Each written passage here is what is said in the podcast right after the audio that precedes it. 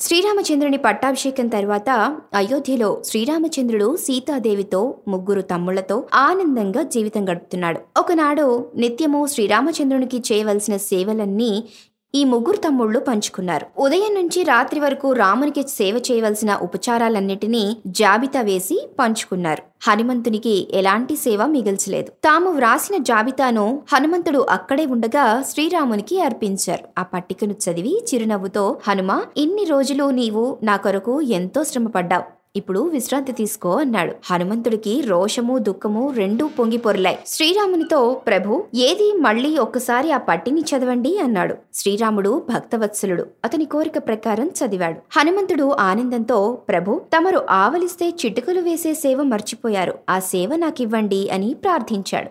చక్రవర్తులు తమకు ఆవలింత వచ్చే సమయాన తమకు తామే చిటికలు వేసుకోరు. ఆ పని మరొకరు చెయ్యాలి. ఆ సేవను హనుమంతునికి ఇవ్వటానికి రాముడు అంగీకరించాడు. హనుమంతుడి అదృష్టం అలాంటిది. నిరంతరం ప్రభువు సన్నిధిలో ఉండే అవకాశం లభించింది. ఎప్పుడు రాముడికి ఆవలింత వస్తుందో ఎవరు ముందుగా చెప్పలేరు కదా?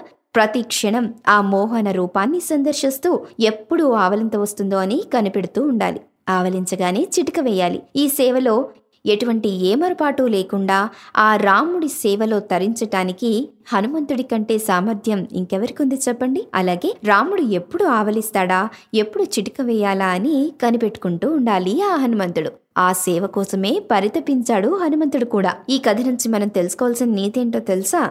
భగవంతునికి సేవ చేయాలన్నా తీవ్రమైన ఆర్తి ఉంటే ప్రాప్తి వెంటనే కలుగుతుంది. మరి అన్యులెవ్వరూ భగవంతునికి భక్తునికి మధ్య అడ్డుగా నిలబడలేరు. మరి కథ నుంచి మనం గ్రహించవలసిన నీతి ఇదే. హనుమంతుడే దానికి ఆద్యుడు. ఆ శ్రీరాముని నామస్మరణే ఆ హనుమంతుడికి కైవల్య పదం అలా హనుమంతుడు శ్రీరాముడు ఎప్పుడు ఆవలిస్తాడా అని ఎదురు చూస్తూ ఆ రాముడి చెంతనే ఉంటూ రాముడి ఆశీస్సులను పొందుతూ ఉంటాడు. మరి అలాంటిదే మనం కూడా పొందాలి అంటే హనుమంతుడిలాగా భక్తి భావంతో మెలుగుతూ ఉండాలి. వింటూనే ఉండండి. మన రేడియో మన సంగీతం మన సంస్కృతి.